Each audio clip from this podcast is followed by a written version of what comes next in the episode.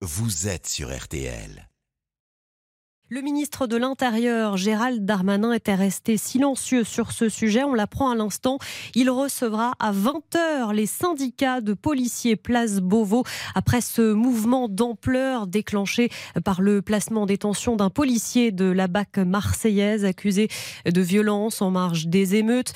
Selon le ministère de l'Intérieur, impossible de mesurer l'ampleur de cette colère, mais selon nos informations, 800 policiers sont en arrêt maladie dans les Bouches du Rhône, 200 autres à Lyon, d'après les syndicats. Célestin Bougère, vous avez enquêté à Toulon, dans le Var. Là-bas, la BAC, la brigade anticriminalité, est à l'arrêt. Oui, c'est l'une des conséquences de la fronde policière. Plus de bacs à Toulon et ses alentours notamment. Un des fonctionnaires de la voie publique a bien voulu répondre à nos questions sous couvert d'anonymat.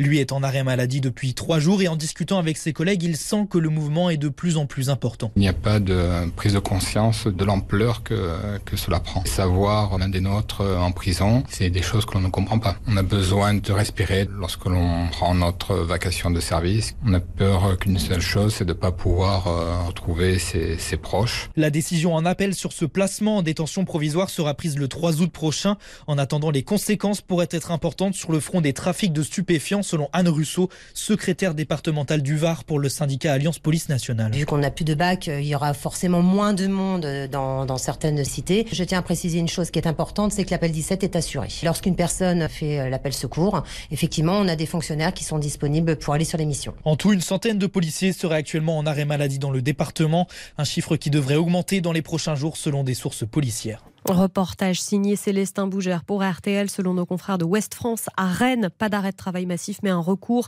à ce code 562, code qui signifie service minimum. Seules les urgences sont traitées.